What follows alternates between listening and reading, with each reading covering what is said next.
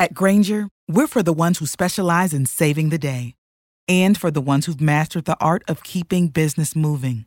We offer industrial grade supplies for every industry with same day pickup and next day delivery on most orders, all backed by real people ready to help. So you can get the right answers and products right when you need them. Call, clickgrainger.com, or just stop by. Grainger, for the ones who get it done. The United States Border Patrol has exciting and rewarding career opportunities with the nation's largest law enforcement organization. Earn great pay, outstanding federal benefits, and up to $20,000 in recruitment incentives. Learn more online at cbp.gov/career/usbp. Welcome into The Verge, a show which covers the Baltimore Orioles minor leagues. The Verge is part of BSL Radio. Baltimore Sports and Life is dedicated to analysis and discussion on the Orioles, Baltimore Ravens, and the University of Maryland. The site has a team of writers providing coverage of those teams and houses live streaming content weekly. Join the conversations at the message board, like BSL on Facebook, and follow BSL on Twitter. On Twitter. On Twitter.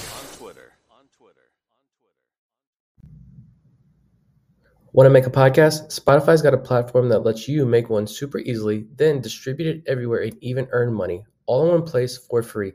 It's called Spotify for Podcasters, and here's how it works. Spotify for Podcasters lets you record and edit podcasts right from your phone or computer, so no matter what your setup is like, you can start creating today. Then you can distribute your podcast to Spotify and everywhere else podcasts are heard. Video podcasts are also available on Spotify.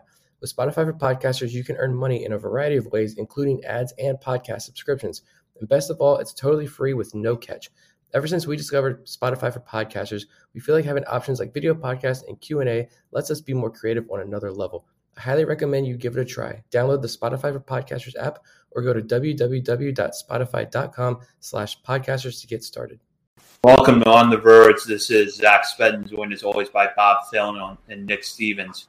And on tonight's episode, we're going to get into the dominance of Grayson Rodriguez at AAA Norfolk in his most recent start, the professional debut of Carter Baumler, the major league debut of Cody Sedlock, injury news surrounding Jahmai Jones, and much more. But first, we're going to talk MLB draft with tonight's guest. He is a writer of Prospects Live.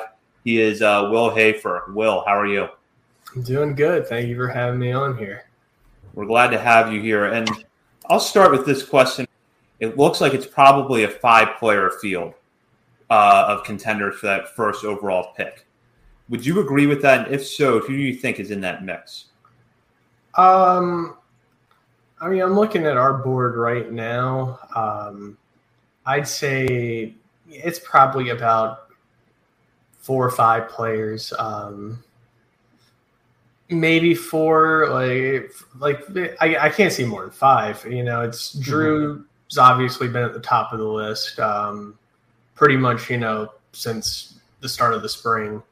Um, and Jackson Holliday has kind of played his way up boards, uh, shortstop out in, out in Oklahoma. You know, can't get better bloodlines than than being the son of Matt Holliday. So, um, uh, and, and, then you get Termarr out there out here in Georgia. I've seen him a ton as well as Druw.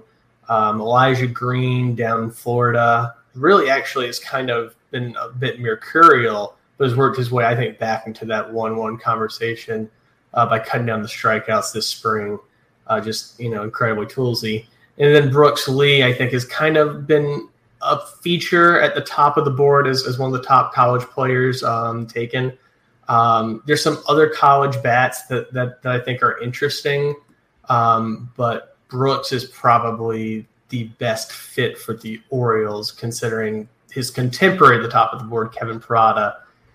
Even if you don't think he's six at catcher, it's not the greatest fit in Baltimore with Adley behind the plate, Ryan Mountcastle at first, Trey Mancini at first. It, it, it's just kind of a in that catcher first base, you know, um, medley. It's not the best fit there. So yeah, four to five. That it, would be Druw. Um, Brooks, Elijah, Jackson Holliday, and Termarr Jackson, Termarr Johnson. Sorry, that yeah, that's probably the five I, I would take, and I'm assuming that's probably closely aligned to the five year hearing as well. Yeah, that's what we kind of assumed as well, and um, it's kind of hard to believe that the draft's still six weeks away. It feels like it should be getting close. I'm not sure how, if I like this uh, later draft. How do you feel about that? Um, I mean, it, it I mean, it does. It, it, gives me a little bit more time to put out my reports this uh, this June, uh, so I appreciate that. But I, am generally with you. I I would like to think that in June I can move on to start looking at 2023s, and that's mostly what I'm going to be doing. But it it's it it it, cl- it, it clogs up so many things. Um, I know, for instance, I don't know how well publicized this is, but starting tomorrow in the Sun Belt League. Um, Termarr Johnson, RJ Austin, um, Christian Jackson, um, just a bunch of like high end preps in Georgia are going to be playing for the Atlanta Blues in the Sun Belt League. And hmm. it's just something that really hasn't occurred before in, in that league. And it's really almost entirely credited to the draft being, you know, pushed back into mid July. Um, they saw an opportunity to, to get into a wood bat league where they can you know, go out there, play, get some data um, for teams.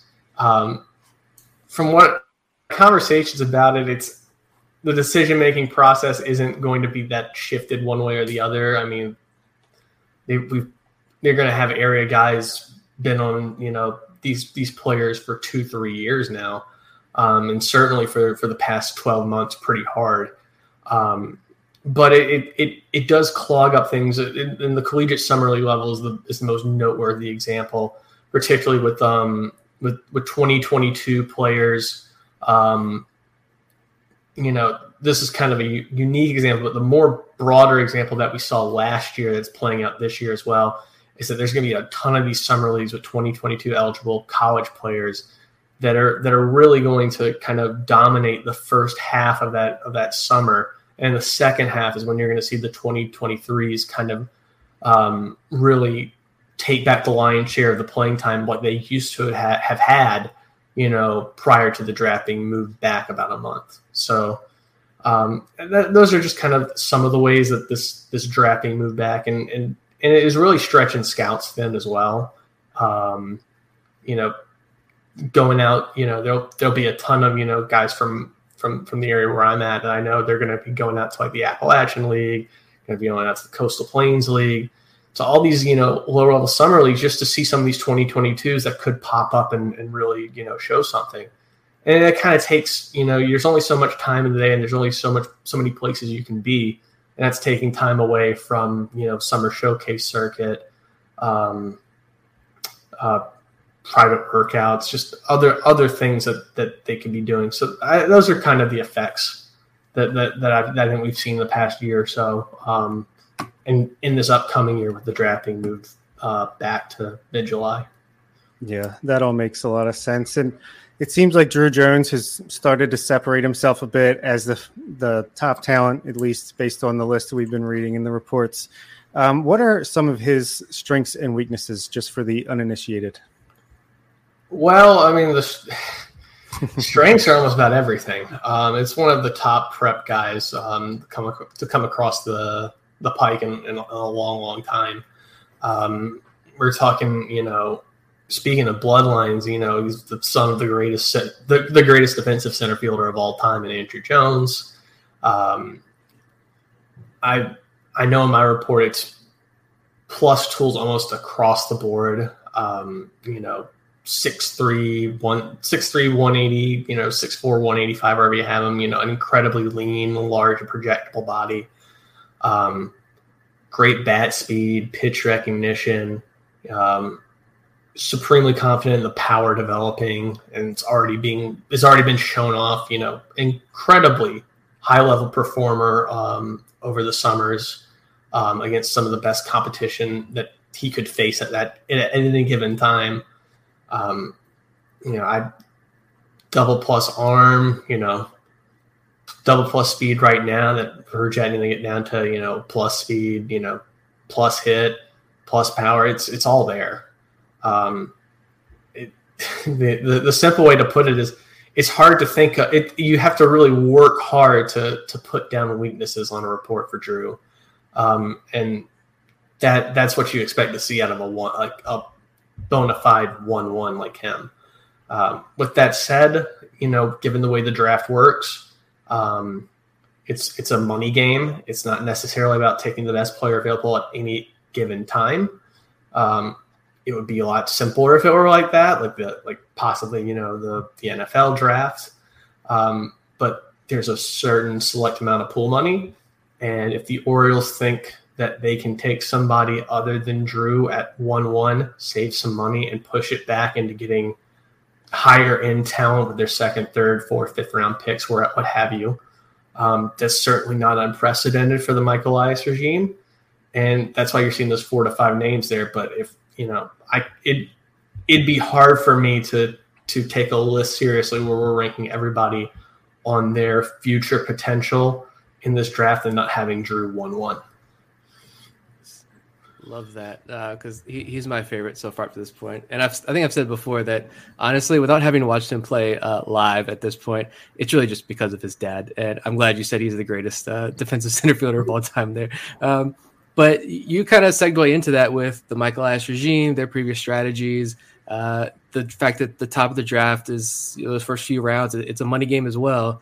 What should we make of the speculation that Brooks Lee is the possible one-one choice if the Orioles decide to save a little bit of money with that one-one pick? And you know, has he really separated himself from other college bats this spring, or is it just a case of him not being that Jacob Berry first base DH, you know, defensive question type, or the Kevin Parada being a catcher, sliding a position where the Orioles, like you mentioned at the start, don't need help any anytime soon with Adley and Mancini and Mountcastle in the pitcher. Um, I think it's just kind of um, an, an overwhelming bludgeoning of performance and pedigree with Brooks. Um, this was a kid that was, you know, a first round talent coming out of high school, chose to go play at Cal Poly with his dad. As, a, as the, I think his dad's the head coach, if I remember correctly. it feels like one of those things I should remember. Um, but he, when, you know, has performed everywhere he's been since getting on campus, both in the spring and the summer. Had a really, really good um, Cape and um, U.S. national team run over the 2021 summer. Um, I would say in Brooks' case, um, it is mostly built around fit relative to say like a Kevin Parada or even like a Daniel Susac. Um, but that's not a knock against him at all. He would be, you know, more than worthy of that kind of one-one underslot pick that we saw last year with Henry Davis, or or like a one-two that we saw with Heston uh, Kjerstad um, the Orioles. This is definitely a top-end college talent and somebody that's go that should really be off the board fairly quickly, whether it's with the Orioles or someone else. Um, is we have some other guys that are that we find comparable to him, but specifically with the Orioles, it's mainly the fact that they've they took you know the bona fide you know start to end you know one one to end all one ones in 2020 with Adley. I mean 20 I, my 2019. 2019. I get the years confused. I knew that was wrong, but yeah, yeah. 2019. They took the you know the the the start to finish one one in all one ones in 2019 at, at with Adley Rutschman with the explicit understanding that he was their catcher of the future, and a good bit of Kevin Parada's value is tied. I still think to the fact that there can be you know you can coax you know uh, some some catcher traits out of him and and stick him back there for you know maybe you know 70 80 games.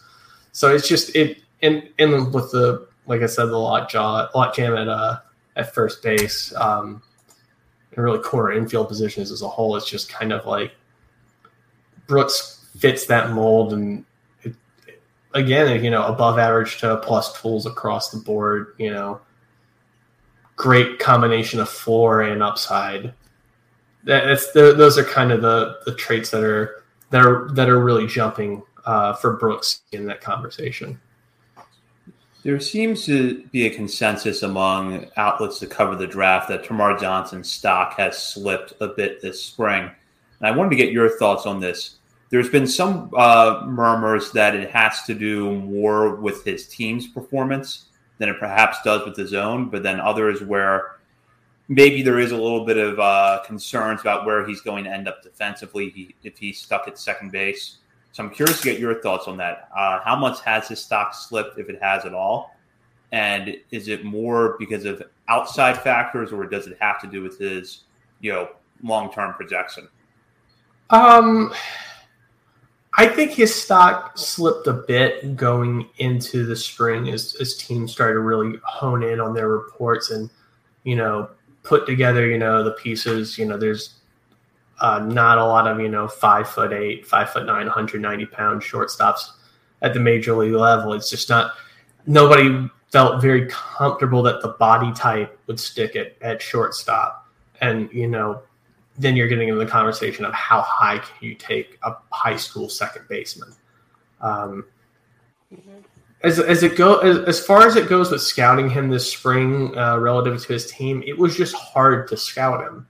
Um, he he chose to continue to play for for his high school team, Mays High School, um, which I think I remember talking to to somebody at the game um, at a game when everybody was there to see Termarr, and I was like, "This is probably the most scouts I've ever been at a game where nobody was committed." And he was like, "Yeah, that's probably right." It's just he, the rest of his team is it's just you know an average you know you know Atlanta you know city high school team. There's just not a lot of talent around them, and it led to teams just kind of you know not giving him anything to hit. And what kind of jumped out over the course of looks at Termarr was the intangibles. You know, this, you know, he's head and shoulders the best player on the field almost every time he steps on the field.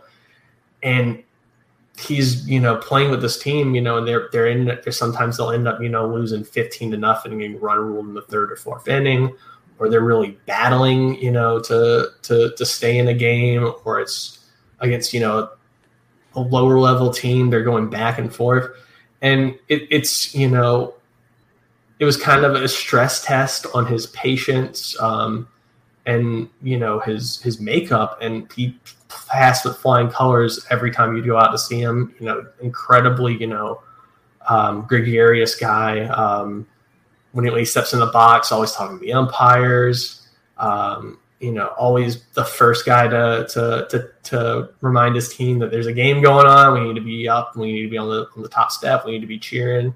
You know, t- uh, telling guys, you know, on his own team, you know, hey, hey, hey, we're playing in, we're playing in, or it, it's just there was a, a lot of you know check boxes. Um, there, there were a lot of boxes that were checked off in, in the makeup department just watching him on that team, and it was a really unique opportunity relative to his peers.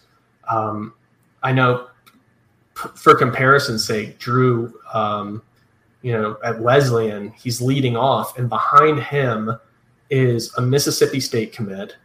Behind him is a Clemson commit, and behind him's a Georgia Tech commit.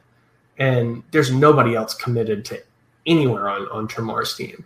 So it's just it's a completely different environment than than that you don't really see for for most high level, you know, top 10 preps. Um, so, but it made it difficult to scout, you know, just because there weren't that many pitches to hit.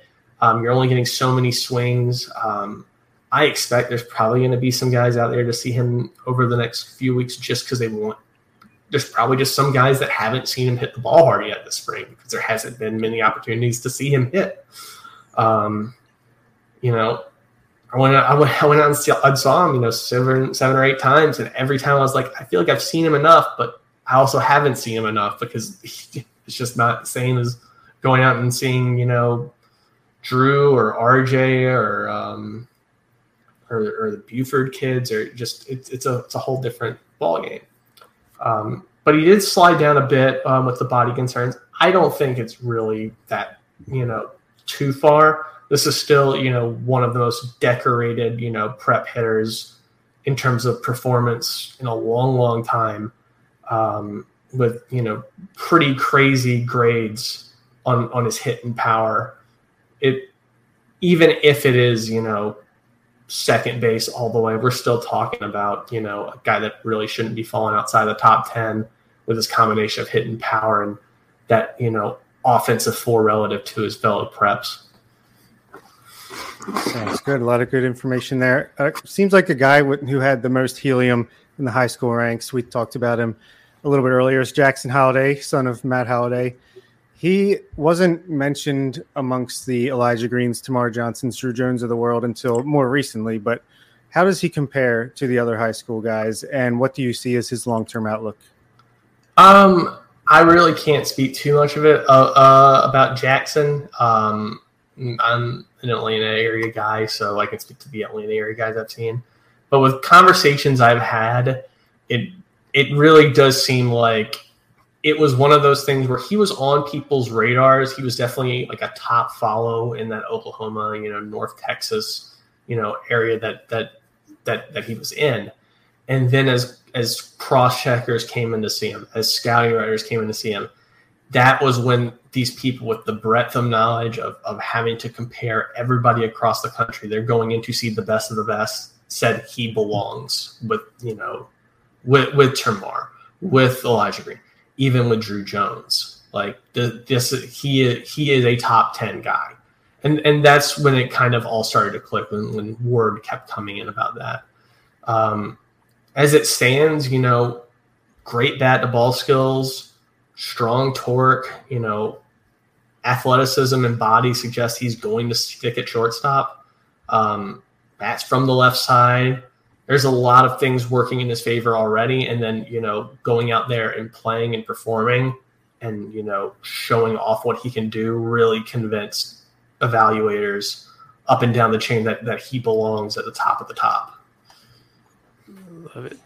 One last question about the, these high school kids and Elijah Green. We haven't really talked too much about, uh, but you you referenced earlier that he did seem to cut down on the strikeouts uh, during his high school season this year. Yeah, I know. Uh, um, he's still in the mix for 1 1 at this point. The latest mock draft at Prospects Live, uh, there's a note in there that the Orioles have been heavily scouting him with Termarr and Jones. Um, but was he able to answer some some of the questions people had about his game this year? And overall, like, did his stock rise or, or fall a little bit with his play this year? Well, I did get to see Elijah once, and um, when he came up to Lake Point for for for for a tournament. And I will walk back something I said earlier about if there's a you know a, a list based on you know draft guys with you know the highest of floor and ceiling, you know, all mixed together for a future outlook. If Druw's not num not one one, then I have some questions. Elijah would be the X would be the X factor there.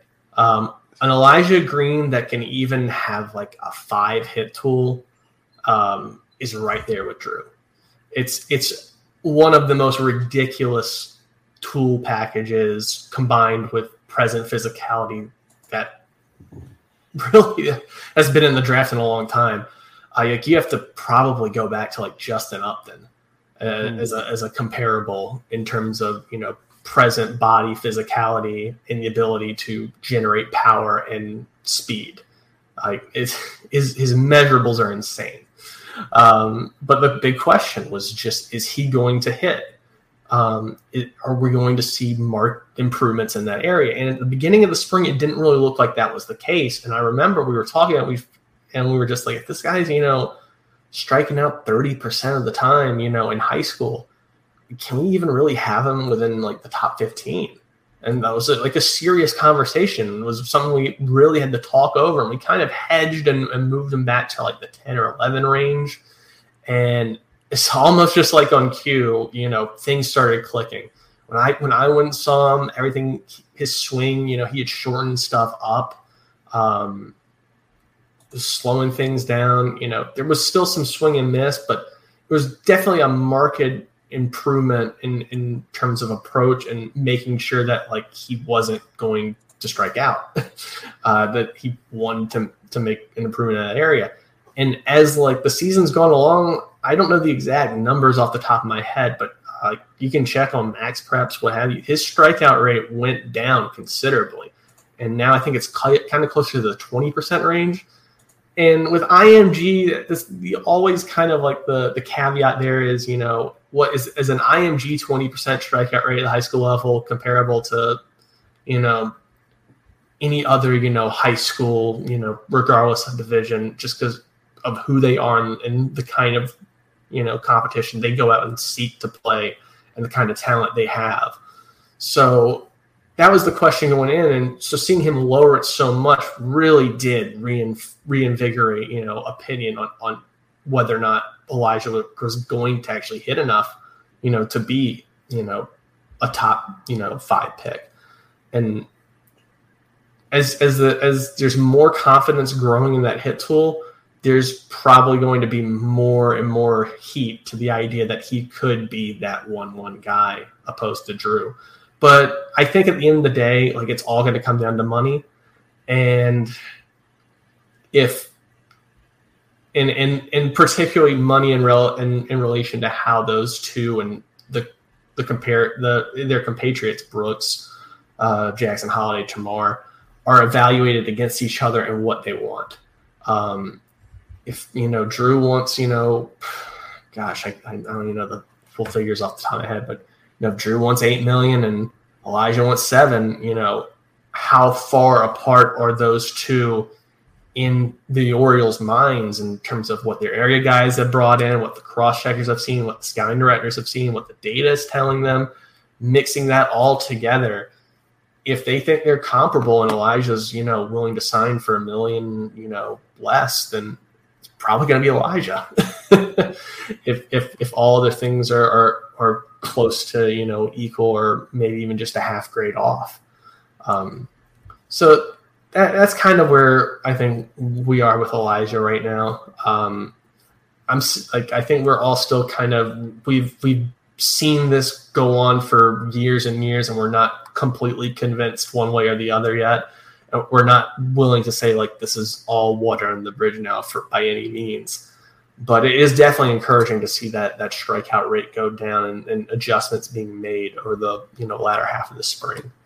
So hopefully that meandering you know diatribe answered your question there.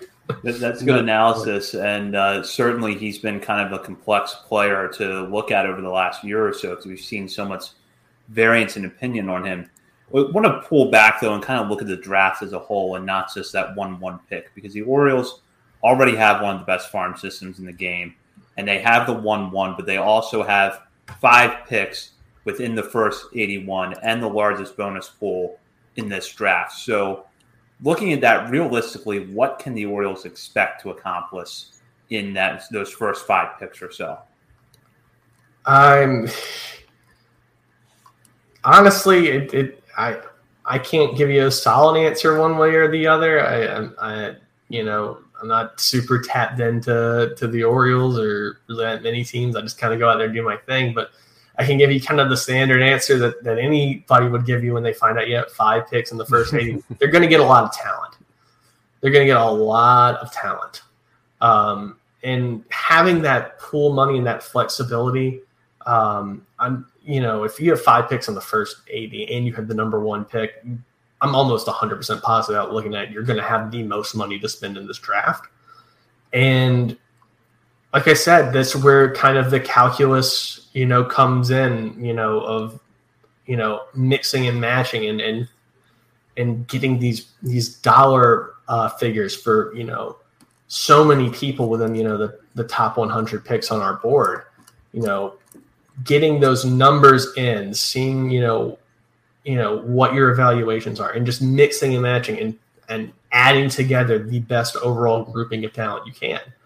Um, you know, in in recent years, I think the Orioles have have definitely um, had a had had a good you know idea of what they've wanted to do.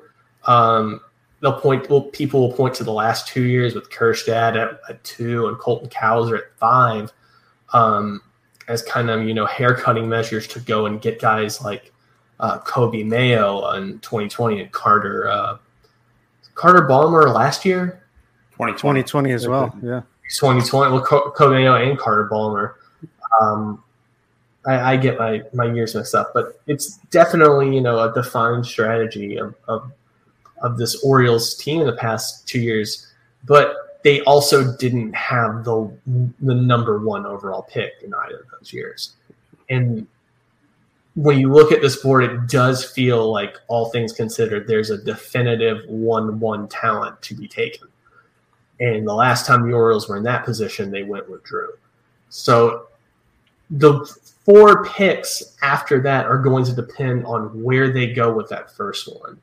If they go with Druw, it's probably going to be, you know, maybe some haircuts, maybe some at slot guys, probably heavy on college for that reason.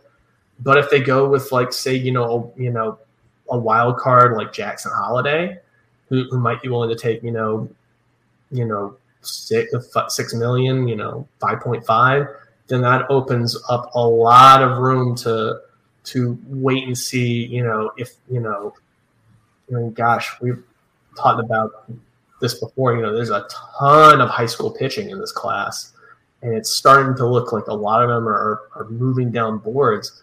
There's a, there could be a lot of good high school pitching that that falls down to that 40 and 50 range, where if you have the money, you can get some, you know, good value at, at, at that point. Um, so it, it's just all it really is all going to depend.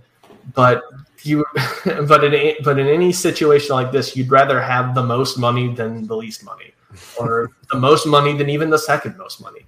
It's just going to give you so much more flexibility, and no matter what route the Orioles choose to go in, they're going to get a lot of talent out of this draft. And that's just kind of the you know it, it's basic, it's simple, it's not groundbreaking, but that's the truth. Sounds good to me. Looking past the first round, could you highlight a few guys who you're particularly high on, who you think are likely to slot within the top 50 picks or so? Um, yeah, yeah. Um, I'll go into to more specifics. Like I said, I, I I kind of want to steer away from overall like what I think teams are going to do because there's so mm-hmm. many guys and so many I haven't seen. Right. But I can speak to the people that I have seen. Um, somebody that's been moving up our boards that, that we know kind of um, uh, we have a good concept of figures being turned in on is Jacob Zibin uh, from 10XL Academy. I saw him two weeks ago. Um, one of the youngest pitchers um, in this class, one of the youngest players in this class. He's going to be 17 and a half years old um, by the time the draft comes around. He reclassified from the 2023. He's originally from Langley, British Columbia. Um, tr- moved uh, moved down to Florida, enrolled in, in 10XL. Uh, really started to catch evaluators' eyes with an uptick in velocity over the winter and, su- and early spring months. Um, pitched, uh, I think, at um, on the Langley Blaze tour, and there's tons of scouts there, and it, it's pretty much been the same level of heat that's followed him. Almost every start he's made down in Florida, and the one I saw in Georgia is just a you know everybody was in to see him. You know, talking 30, 40 guys coming in, people flying in. You know, you know cross checkers, you know, scouting directors. There's definite heat to come in and see this guy, and the reason is is that he just he looks like a starter. He's got age on his side. He's got three pitches. He works from a lower slot. Fastballs around, you know, 90, 94. He touched 95 early on. He's got a plus changeup, like a legitimate plus changeup. And, you know, a typical, you know, turn a phrase in the scouting parlance is if you're going to turn in a first round grade on somebody, they better have a plus tool. And we're not talking run or throw they got to have something plus in their tool belt that's like a difference maker. And for and for Jacob Zibin, he has it. It's that changeup. It's fall off the table, um, sells the arm well, great differential in terms of vertical movement from the fastball, and he's also got you know a good slider that I think can develop into a, into a weapon for him as well. So it's just it's a three pitch tool set that that shows a lot of promise. There's a lot of mechanical things um, that that that are going to bode well for him metrically. The low release point that he has, it's not the you know most ideal fastball shape with this two seam or his four seam, but it's going to create a flatter vertical approach angle. Just because he's getting down, you know, we're talking low five feet release height. It's just going to help him out immensely with that. And releasing from that point allows him to really get side spin on his changeup and sweep on his slider as well. so that was just something that popped up, you know, that, that I got a chance to see recently. Um, in the Georgia area, um, if we're talking about guys that are falling into, you know, where give me some, you know, numbers on where the Orioles are picking. I'm, I'm assuming they have a, a supplemental round pick. We actually have, let's see, we have the first round pick, obviously one one, then the first of the second, first of the third, but we also have a pick in both of the comp rounds because we made a trade with the Marlins for uh, Cole Sulser and Tanner Scott, so we got their comp pick in return. Uh, okay. Trying to pull it up real quick. Sorry, the exact specifics. Yeah, I've got it right here. It's um, picks 81, 67, which is the comp B pick that Bob was referring to a moment ago in the Cole Sulser trade. The 42nd pick, which is the first pick in the second round. Uh, those are some of the numbers where the Orioles are picking. Yeah, I, I'm I'm I'm actually looking at our board right now, and I'm just going to run through guys that I can speak on, you know, in in particular ranges. So in kind of that supplemental range, I'll speak on a couple guys that I that I saw over the summer and the fall of last year. Um, both shortstops. Uh, Martin um, from from New Jersey, we have him um, on our most recent board, I think, in in, in that you know range. Um, you know, athlete, you know, toolsy, athletic, really good bat speed, you know, bordering on plus. Um, when I was able to see him out uh, in Jupiter for for uh, for Worlds, um, up, you know, projects the stick up the middle. Um, has you know done nothing but but hit um, in his spring campaign, and it's really just been kind of um, just his rise has really coincided with you know he you know playing high school ball in you know the you know in in in the South Jersey Philadelphia area wasn't attention really wasn't going to be drawn to him just by you know where he was playing. He needed to go out to events and be seen, and he played really well at East Coast Pro. Hit incredibly well in Jupiter at, at WWBA's and it's just been more and more you know high level evaluators are coming in and seeing the physical tools and um, the up middle defense and the arm. And it's just been like sold on the fact that this is you know a guy we want in our system and think can be a you know a you know a major league shortstop. And counterpart to that on the college ranks you know eric brown from coastal carolina um, really good cape um, some question marks about if he's got the arm strength to stick at shortstop. Um, I think it's kind of on the fringes, but you out you out you out there seeing play. He plays, you know, with his hair on fire. You know, he's always looking for outs on defense, and nobody's questioning the hit tool. It's one of the the strongest hit tools in in the class, um, and really right up there at the top of the college ranks. Um, I think last time I checked, ninety percent contact rate um, power's been starting to come along and, and show up more. Um, and he, like he can lift the ball and take it out, you know, to to the pull side. And you know, if you can if you can you know reliably you know drive balls to to the pull side, you don't have to have you know you know you don't have to hit the ball 115 miles per hour. You can keep if you can if you can just hit a lot of balls in that you know 100 105 range and you can lift and attack it out in front you will you will generate a lot of power. Um, and as such, it's just kind of as the power has kind of started to it was a slow start power wise, but it's come along as the spring's gone along. And as such, it's just really kind of reaffirmed him in that comp round range. I know, you know, we had him around there coming out of the summer because he played really well at Cotuit for the Kettleers. Um, going down the list, um, Adam Mazur, right-handed pitcher for Iowa. We have him kind of the mid 40s. You know, fastball, slider, um, emerging changeup.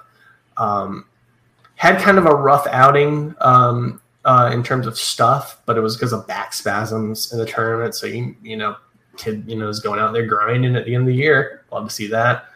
Um, you know, great spin rates, you know, is really, you know, taking a step forward in terms of meshing his stuff um, with getting stronger and improving his command. Um, you know, above average to plus on the fastball and, and slider, you know, depending on the day you see him. Um, and a guy I've seen recently, you know, Jonathan Cannon out at George, I've seen him a lot. You know, good four pitch mix. Um, nothing really jumps out at you as plus, but you know, does nothing but throw strikes and has really, you know, developed a cutter that has that has helped him um, get through lineups um, more efficiently. Um, and not really have to rely on his fastball, which is kind of you know you know two seam. It's not going to really miss a lot of bats. It's kind of a slurvy breaking ball that can sometimes that's an, a changeup that you know is, is a bit inconsistent, but is really developed this nice you know high 80s, low 90s cutter. They can really pound in on left-handed hitters, and it's really you know helped him take a, a, a big step forward and moved him up into you know strong second round consideration. Um, going down the list here, um, more and more. Um, gosh, um, a guy that I that I saw towards the end of the year that that I actually uh, like a lot is um, Carson Palmquist uh, with Miami. It's not like the you know you know, it, the stuff's not going to jump off the page at you, but it's a projectable body. He works from a lower slot. He repeats his delivery. He's adapted towards being in a rotation, and you know, has been you know the rock that that Miami team has leaned on. They're now in the college. They're now on you know posting a regional this upcoming week. Um, largely in part to him being the Friday night star and going out there and pitching well pretty much you know, every time he's been out there you know, low point on the fastballs really, you know, helps with the shape of that. Um, you know, good changeup, um, good breaking ball too. Um, just, just kind of a nice, you know, middle to back of the rotation profile that, that seems like it's got a good chance of hitting. Um, so I, I'm just running through as many guys as I can. Um, uh, Spencer yeah. Jones as well from from from Vandy, freak athlete, six seven, you know, um, runs you know a four one or four four point one five down the line from the left handed batter's box, which you just don't see guys that size do. Um, it has a chance to develop you know plus game power, um, good approach at the plate, you know, has the arm is, is really kind of taken a step forward over the summer and this spring to reaffirm that he is a position player and he can provide some value in the outfield with his plus arm, um, considering he was kind of a big time pitching prospect coming out of high school and then had to have uh, elbow surgery.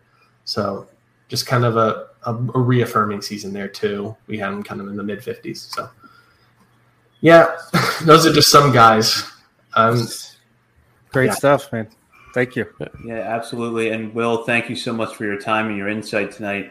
Can you tell our listeners where they can follow you on Twitter? As we know, you're on the ground, uh, seeing a lot of these guys firsthand, mm-hmm. posting videos, and they're probably going to want to see that as well.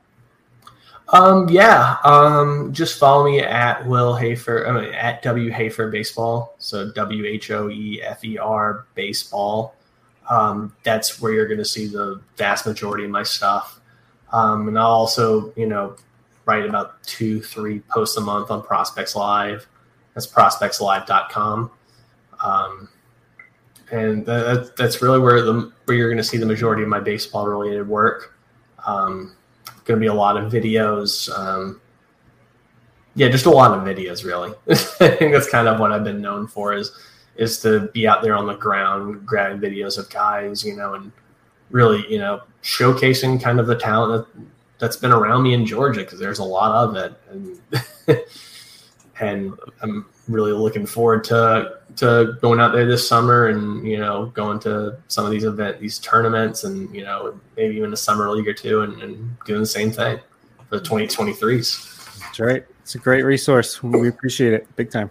Yeah, definitely. Especially those high school kids, because yeah, yeah, living up here in the mountains of Virginia, I don't get a lot of high profile uh, elite high school talent. So uh, you're a great resource leading up to draft time. Yeah, I mean, well, I, I kind of a good point. I mean, Chase the DeLauter, you know, somebody that's, that's on our board in the first round, um, just reason that why you know he kind of like popped up out of nowhere is because you know played in West Virginia, didn't go to a whole lot of travel events, was just kind of a guy that that needed to be seen, and you know it didn't happen at the high school level, and when it happened at the college level, people took notice. So yep, you know, love it. Uh, well, thank you so much for joining us tonight. Yeah, I'm sorry for for about those uh those draft guys in, in, in the 40 to 60 range. I just figured you wanted me to no. rapid fire try to oh, go yeah. as many guys as I could. Absolutely. Exactly. We need that information. makes us sound yeah. smarter when we're like, oh yeah, yeah and, and, the easiest way to consume it is to go to prospectslive.com and look at our mock drafts, look at our draft rankings. That's where you're really going to find um, the resources because Joe just does a great job with that stuff. Joe Doyle putting out those, those mock drafts. He's talking to everybody under the sun he could talk to to to get that information out there. And it, you can he writes very you know concise, informative blurbs, and you can kind of if you definitely have an idea of what your team drafts, you can look at that and get a feel for for guys that that could be falling into your lap at certain picks. So that's that would be my recommendation. I, I 100% agree with that. Uh, Prospects Live definitely one of my go-to places for fantasy stuff and regular baseball stuff. It's great, great resource. Yeah, yeah. Well, thank you guys for having me. I, I really appreciate coming on, being able to talk about uh, talk baseball, particularly you know draft prospects. Yeah, of course. We'll definitely we'll have to do on. it again sometime. All right. All right. See you, Will. That was Will Hoefer of prospectslive.com. A lot of good content there surrounding the draft, which as a reminder, is in mid July. It will take place this year to coincide with the All Star break in Los Angeles at Dodger Stadium. Nick, Bob, just to kind of quickly recap, there are still a lot of questions about where the Orioles are going to go at 1 1, it seems, but the field is narrowing a bit here. It might be narrowing, but I still don't. I'm going back and forth all the time on which guy I want to want the Orioles to take here. Obviously, Druw Jones sounds electric and maybe the highest ceiling of any of them, but Elijah Green starting to sound better. Termarr Johnson, I'm still high on. Jackson Holliday, he's the the new guy, and it's like, oh, haven't seen him before. Maybe that's the one. And Brooks Lee is even sounding decent if we want to save some money and and have just a like banger of a first five picks in the draft. So yeah, I'm just as confused as ever, but still great information to have. Yeah, the, the key thing for me there was I liked what he said about Elijah Green, um, since that was a guy who I feel like uh, there's a lot of heat on early on, especially like go last year coming into the season, and then with the rise of Termarr, with the rise of Druw Jones, and you know the Orioles fans' fixation on it's going to be Brooks Lee, and I'm going to hate this draft. Um, then I feel like Elijah Green's just kind of been cast off to the side, but good info from Will there on Elijah and his strong into the year. So yeah, I agree with Bob. Um, even after you know talking with people about this draft, uh, for, as an Orioles fan, you're still like, I still don't know, um, which is kind of fun. Makes us more fun. Yeah, it's a, definitely an interesting class to follow. And Elijah Green, I feel like, has already gone through. He went through the Kumar uh, Rocker hype cycle, but he's actually managed to come back up on the other end a little bit. So he's definitely still in play for me at one one. Yeah, speaking of Kumar Rocker, we, we can move on to what we was going to talk about before, but um, he's my pick uh, for the back into the. If he falls, um, Give me give me Kumar Rocker there. I'll take a flyer on him as well.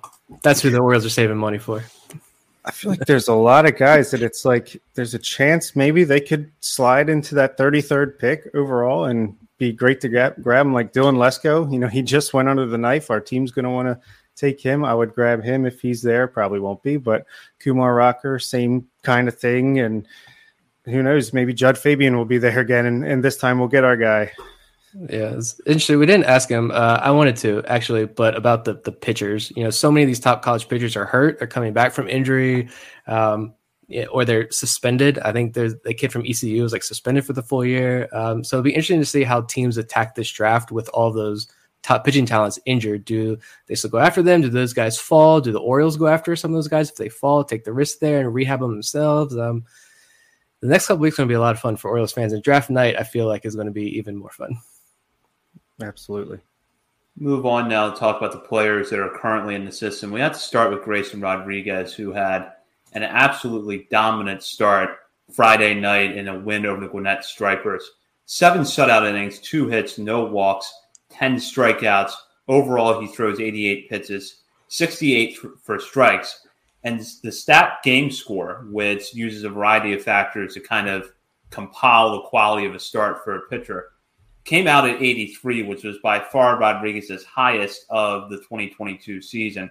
And Brooks, this is coming to a point where a lot of people are asking, just like the position we were in with Adley Rutschman a few weeks ago, when is Grayson Rodriguez going to get here? When will he be here? When will he be in the rotation?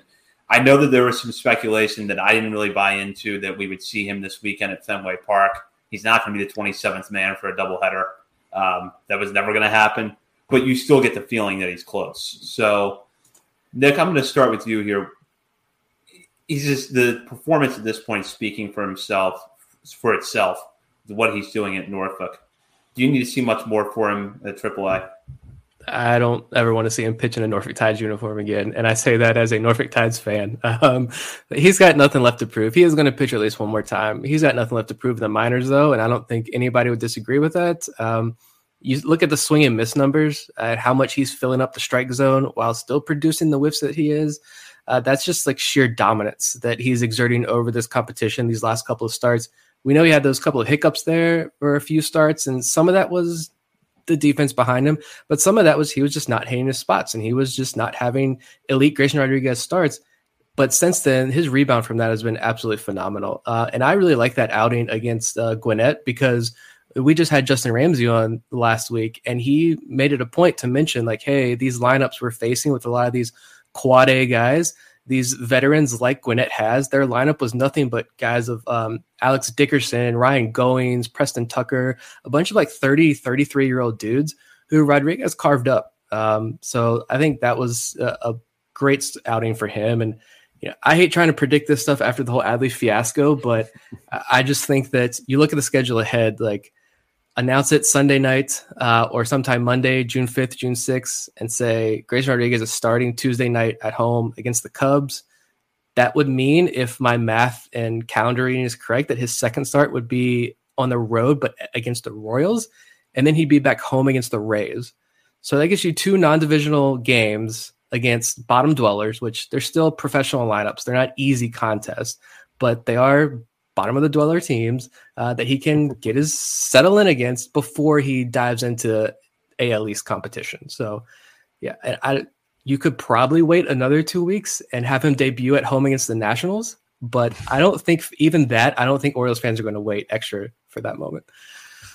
No, I, I completely agree with everything Nick is saying. Like he's obviously ready now. A friend of the show, Andy Kostka, had tweeted out that the, the team wanted to see him get to 95 pitches in that outing, and he tried his best. They they let him go seven innings for the first time since like in three years since 2019 when he was with Delmarva, and it only took him 88 pitches to get through seven innings. So he couldn't even get to that mark. I, I do think, I think the just the schedule just doesn't line up right now to get him uh, in the first. Uh, turn through here on this homestand, but I do think he will probably make that start that Nick said against against the Cubs early next week. So yeah, it's exciting, but I think we'll see Zac Lowther get a spot start maybe tomorrow, and then next time around, Grayson will be here, and it'll be kind of similar to Adley, where you know he'll make a home debut and then quickly go off and be on the road, come back. So yeah, I don't know. I don't know what else he's got to do. He, has got like a 1.59 FIP. It's insane. He's could potentially come straight through and be a guy that just has great success right away. But don't be surprised if he struggles a bit, just like he did. Uh, you know, for him, he struggled a little bit early in the season with AAA. But Orioles fans, we're we're ready for this. The thing that I liked the most about that outing was Gwinnett was a team that gave him a tough time a few weeks ago. Now they were in a little bit different spot. You know, those lineups are not exact copies of each other from the last time he faced Gwinnett to now. And I think the first of his start, if I'm not mistaken, Ronald Acuna was there on rehab assignment. But still, tough lineup, a lot of veteran hitters, and they challenged him the first two times they faced him. Uh, they gave him a tough time. His command was not sharp. The defense behind him was bad. And then he just completely dominated him Friday night. It was not even close at all. They, they were not catching up to him. Pretty much whatever you want to see from Grayson Rodriguez in a start, you got it on Friday night and then some. The fastball was working. The batting practice fastball, otherwise known as a changeup, was also working. Uh, so you know, every pitch that he had in his arsenal was spot on that night. I'm gonna carve up a video of every changeup he throws uh, that produces a swing and miss in the major leagues, and I'm just gonna at Keith Law repeatedly until he blocks us. Um, but yeah, like I was look, pulled up his game log here, and after that outing on May 1st against Gwinnett, where three and a third, six six hits, five runs, two walks, five strikeouts. Right. Since then, he's made one, two, three, five starts. His worst start was what is this? Six innings, two runs, four hits, nine strikeouts. Like that was his worst start against Charlotte. I mean, this is just uh, eight strikeouts, 11 strikeouts, nine, 10, no walks, one walk in his last 13 plus innings. Like, Yeesh. I mean, there, there's really nothing else he can prove. And still, not saying that he's going to get to the major leagues and, and be dominant because he's probably not. You know, I think it was actually, speaking of Prospects Live, um, I think it was Joe Doyle actually who tweeted out a, a while, it's probably been a week or so ago now, that look at all the top guys who are in the major leagues Rodriguez, Bobby Witt, all these guys, and their numbers through the first couple weeks of the season, they were all bad. You look at Adley's numbers right now, they were bad. And I think Connor, uh, Locked on Orioles, actually tweeted earlier today as well some of those numbers and how Bobby Witt and Julio Rodriguez have improved. It's coming for Adley Rutschman as well. Like that's coming for Grayson Rodriguez. Those early struggles will probably happen, but like you look at what he's doing in AAA and stretch him out in the major leagues at this point. And that's what the season's all about. It's to get these guys up, get their feet wet, get these early uh, adjustment periods out of the way now so that next year they can jump right into the mix and hopefully be a little more content. I don't know if we're going to be a playoff team next year, but we should at least be more competitive and trending in that direction. And I had something else I was going to say, but I lost it. We'll move on to the other big pitching story of last week, which was Carter Baumler, his first professional start and his first outing since undergoing Tommy John surgery in the fall of 2020. And it was about as good as you could have asked for. Three innings pitched, no runs, a hit, a walk, five strikeouts, 43 pitches, so a pretty efficient three innings uh, against the Charleston River Dogs. And I was watching clips of the start again earlier before we came on the show. And the thing that I saw in that outing was that fastball curveball mix was working really well. And the Charleston hitters often looked like they couldn't guess in a two strike count. Is it going to be the 92 to 94 fastball or the 80 mile an hour curveball? And Baumler had that whole arsenal going for him yeah, this has kind of been what has been advertised with Baumler a little bit. Athletic guy, good fastball, curveball, developing changeup, you know, some projectability to add velocity.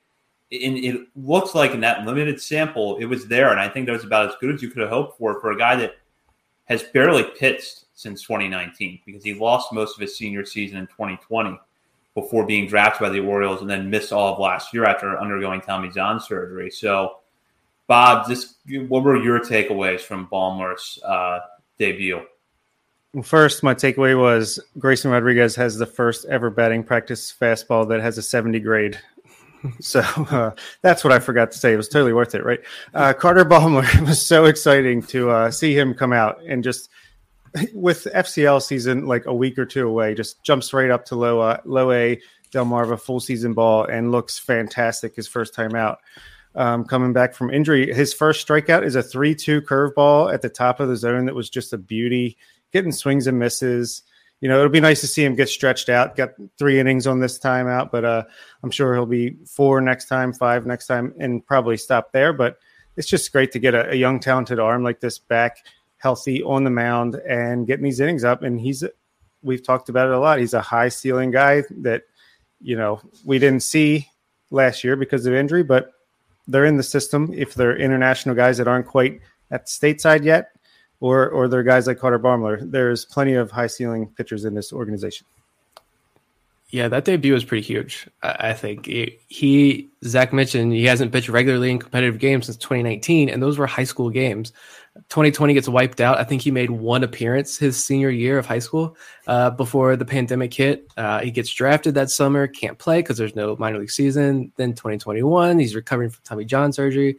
And like Carter Baumler's been in the system for a while, but that start last week was his first professional outing. Uh, and it was dominant. I mean, yes, he's gotten games down in Sarasota, but I mean, those are you know extended spring training games. This was a real live minor league baseball game on the road against good competition, uh, and he flat out dominated. And we've said this before that starting right after the 2020 draft, like Heston Kjerstad was a fine pick. You know, high floor advanced college bat. His injuries have and faults have been not of his own. Uh, Westburg's emerging as a really good piece right now. Hudson Haskin is breaking out. Servideo is we hope he's back on the field soon. Seems like he will be. But the gems of that class were Coby Mayo and Carter Baumler. Uh, and the hype around Baumler kind of disappeared because we haven't seen him in close to three years. There's a three year gap almost between him pitching in games, but he's healthy now. And I thought, just like Creed Willems, I thought both these guys would have been in the FCL all season long. Maybe at the end of the year, you bring him up as a reward. But Creed's already the full time backstop in Delmarva and playing phenomenal defense behind the plate. And Baumler is now in the starting rotation in Delmarva. And it's clear that they're going to build them up in Delmarva this year. And then 2023, it's going to be full go for these guys um, with the potential to, you know, end the year in like double A, I think, uh, if all goes right. So Orioles think they're, t- think their timelines are pretty aggressive, and I think that's awesome uh, because Carter Baumler is a guy who could fly up the prospect boards. I think MLB Pipeline. I didn't look at the others, but I didn't even look at our list. Um, I messed up there. Um, we got to hype up our own list more. But I think yeah. MLB Pipeline is like 29th. He could end this season much higher um, because I think if you look at the pitchers in the system, Bob mentioned ceiling. I think it's DL Hall, Grayson Rodriguez, Carter Baumler in terms of who has the highest ceiling in the system. Like I'd rank them in that order as well, and that's and Baumler's ceiling it isn't that much lower than Rodriguez or Hall, in my opinion.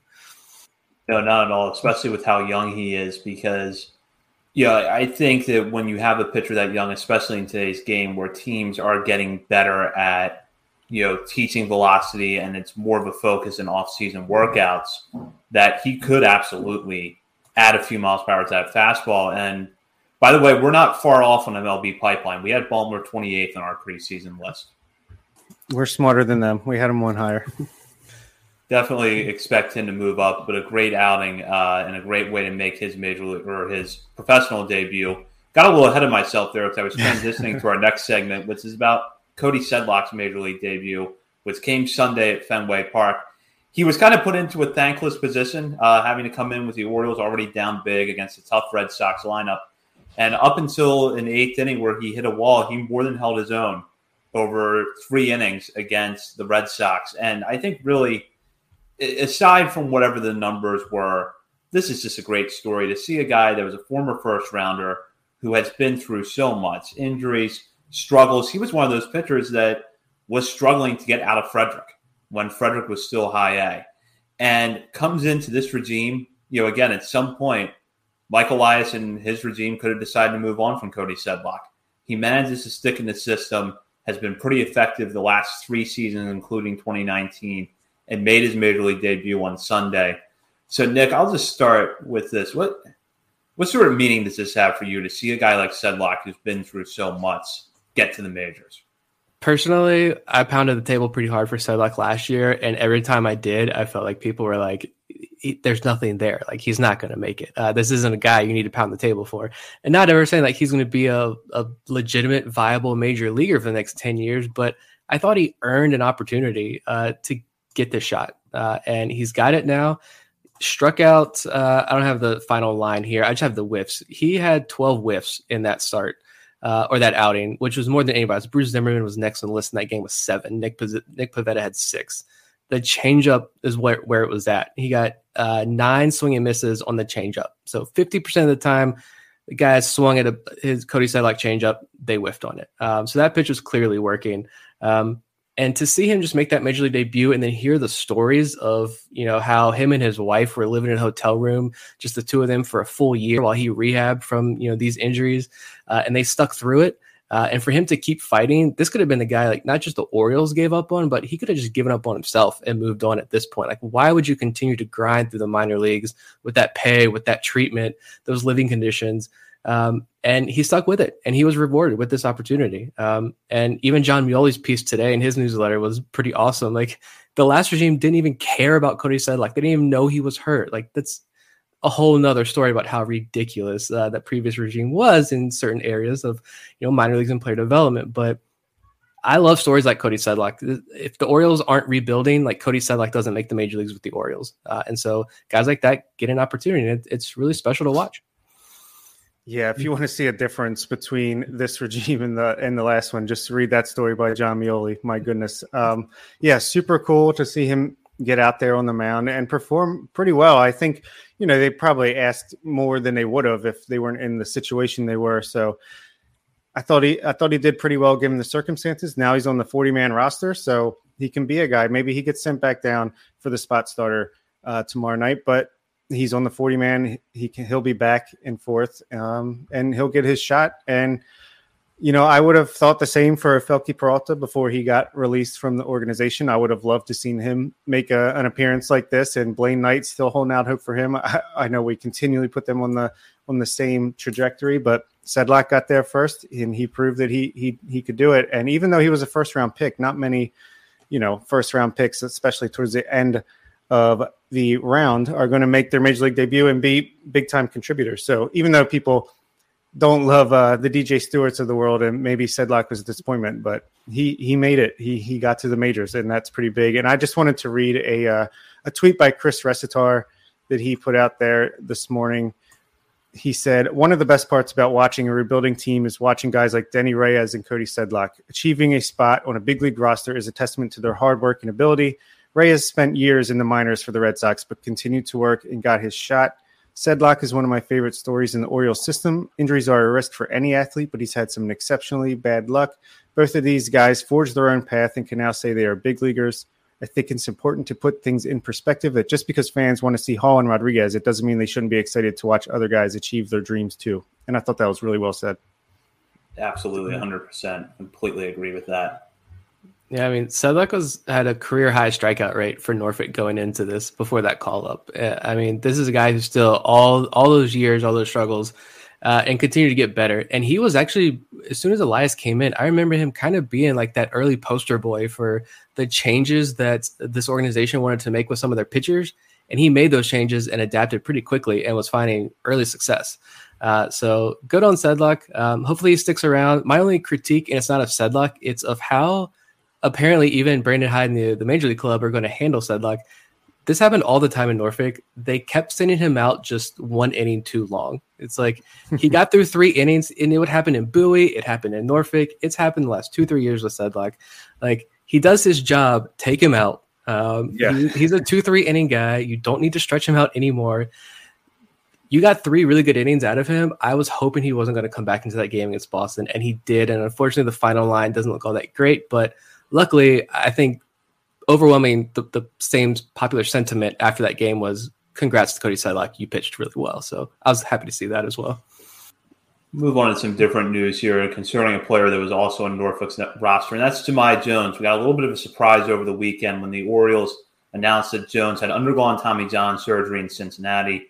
The surgery was a success, but he would be out for the remainder of the 2022 season. Shortly thereafter, the Orioles designated Jones for assignment, and I wanted to get into a quick um, kind of primer on technicalities concerning injuries because I was not fully aware of this until after it happened. Normally, when a player is out for the year like that, they can be placed on the 60 day IL and not occupy a 40 man roster spot as long as they stay on the 60 day IL. Jones could not, though, because the injury occurred in the minor leagues.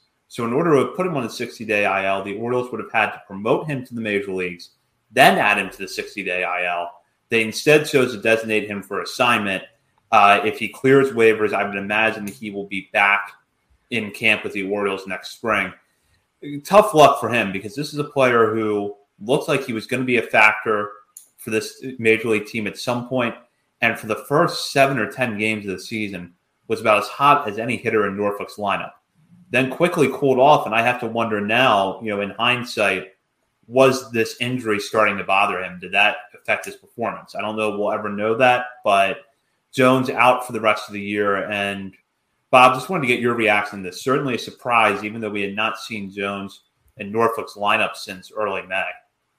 Yeah, it was definitely a surprise when all of a sudden, oh, he got Tommy John surgery. We knew he was out and he was hurt with something, but we didn't know what. So that was a surprise on its own. And then when I found out he was DFA'd, I was definitely thrown back a bit at first, just because I'm like, oh, why didn't they just put him on the 60 day IL? And now that everything's come out, it makes a ton of sense why they did that. I think he's a guy that probably, with the continued depth at the upper ends of the minor league system and more and more guys needing to be added on the 40 man, even this year as well as this coming off season, some going to be some difficult choices for Elias and company to make there. So why not take him off of the roster now while he's fresh off of surgery and probably no team is going to claim him.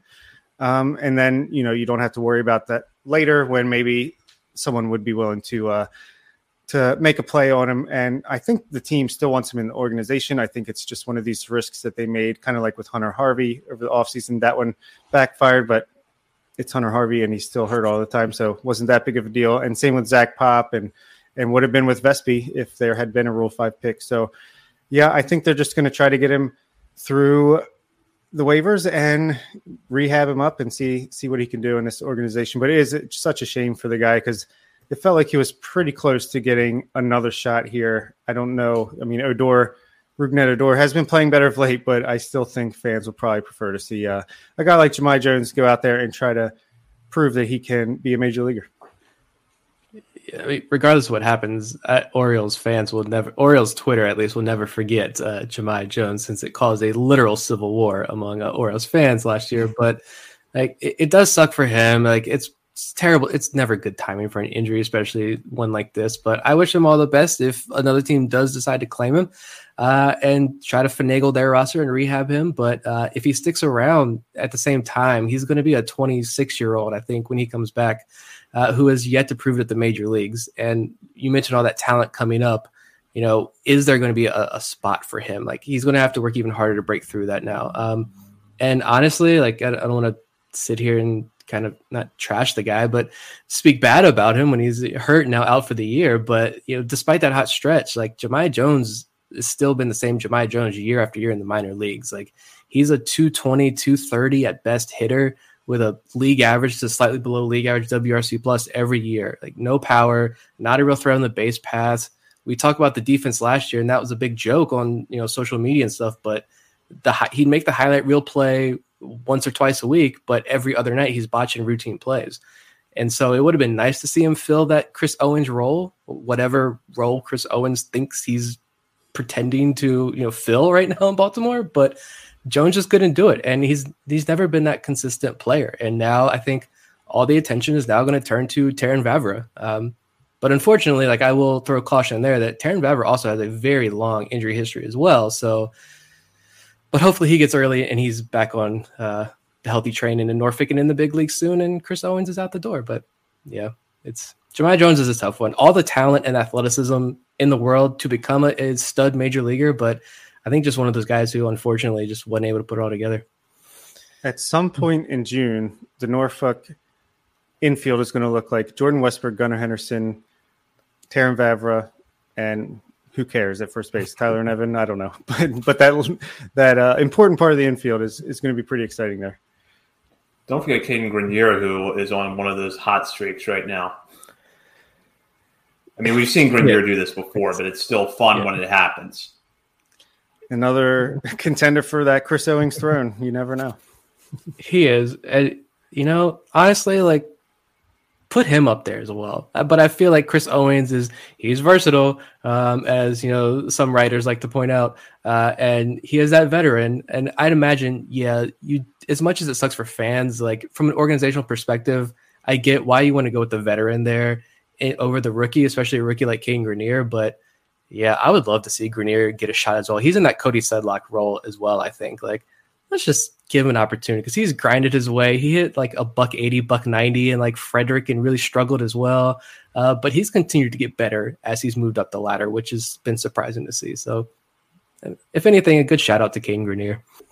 We'll go now to our final segment where we shout out players outside of our top 30 prospects list who have done something we want to highlight, whether it's a good week, a good game, something interesting in their stat line that we think is going unnoticed. I'm going to start with Nick because he picked the player who was our most recent baby bird of the day and probably one of the most under the radar hitters in the whole system right now. Shout out to Dan Duquette, the man, the international man um, in Baltimore. Um, I'm going with Isaac Bellony. Like there's a Dan Duquette signing, a leftover from that regime. He hit 375 last week and 1150 OPS. Sunday he went five for five with uh, he hit for the cycle plus another single, plus a walk. Uh, so reached base in all six plate appearances, and just an unbelievable game for Delmarva.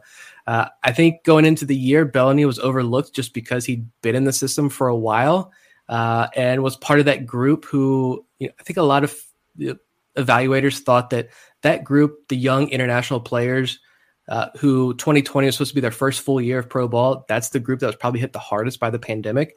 But clearly, Bellony is stepping up, and now he's been one of the most consistent, probably the most consistent bat in Delmarva's lineup all year. And now he's got an 866 OPS. The power's coming.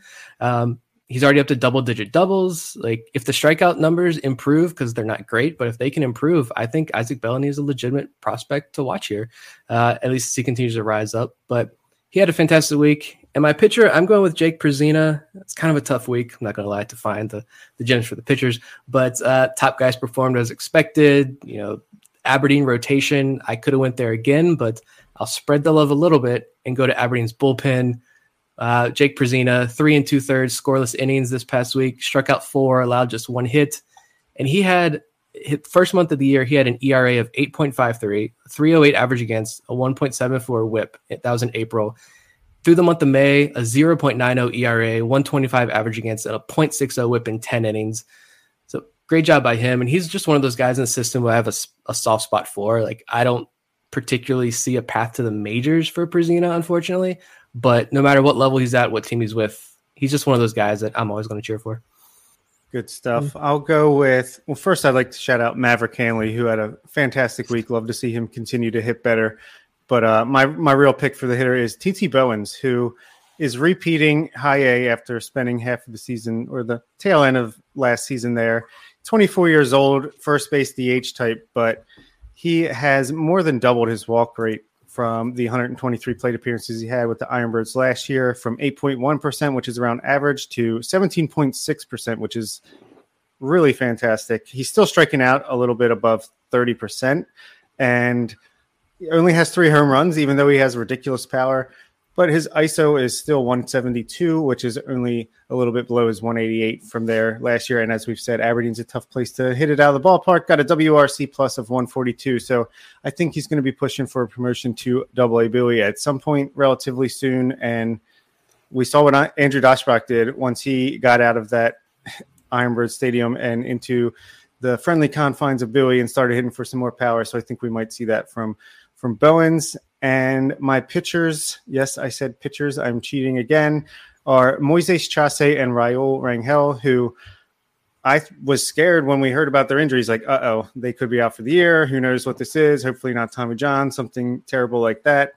And first, shout out to Eric Garfield. He he was recording the extended spring training game, and what do you know? Raul Rangel pitched an inning there, so he's on the way back. And then all of a sudden, Sunday, Moises Chace, he's back, starting for the Shorebirds, pitches two innings, uh, didn't give up an earned run, struck out a batter. So, and whatever the results were, it was just nice to see them healthy and back on the mound. So, the hype train's back on for those two, and uh, it was a good week for that.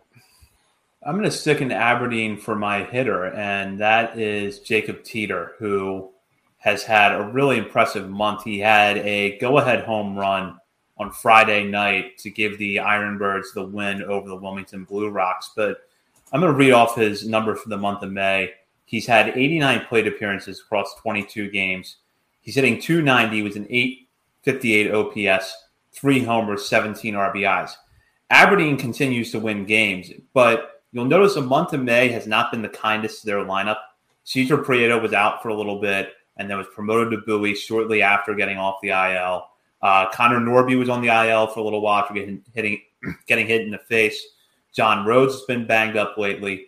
So Teeter has really filled a hole there for the Ironbirds and has been a big reason why they have managed to stay successful. So, and with some of the numbers here in Wilmington, I'm going to give them to you real quick. The six games against the Blue Rocks hit 304 the 915 OPS. That's seven hits and 23 at bats, seven RBIs in six games three walks against three strikeouts. So after a slow April, Teeter really heated things up in the month of May, which is a good time for me to mention that on next week's show, we will give out our Player of the Month awards for the Orioles affiliates. So check that out.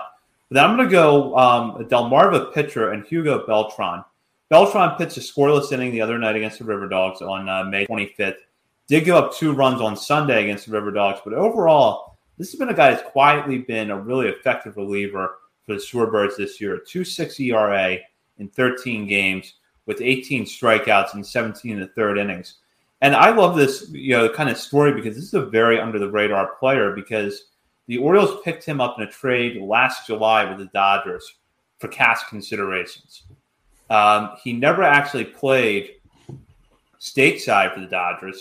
He had been in the DCL, DSL, excuse me, but had never played stateside for them. Debuts last year in D- DSL for the Orioles, and then makes it to Delmarva this year. So kind of an under the radar name. It's just 21 years old, but somebody worth keeping an eye on. Yeah, you talk about movement on a fastball. Um, Hugo Beltran. I finally sat down and like really watched one of those outings. It might have been that first one against Charleston, but holy movement! There's no wonder he's striking out everybody uh, in the lower levels of the minor league. But also, we we failed to mention probably one of the bigger names uh, that we continue to perpetuate this: the fact that Darell Hernaiz continues to be extremely overlooked in this system. He gets promoted to Aberdeen last week, and I tweeted this out this morning. He hit 318 400 on base percentage, a double, a triple, four RBIs, drew three walks, went four for four in stolen base attempts. Uh, he tied Jacob Teeter with the most hits in that series last week.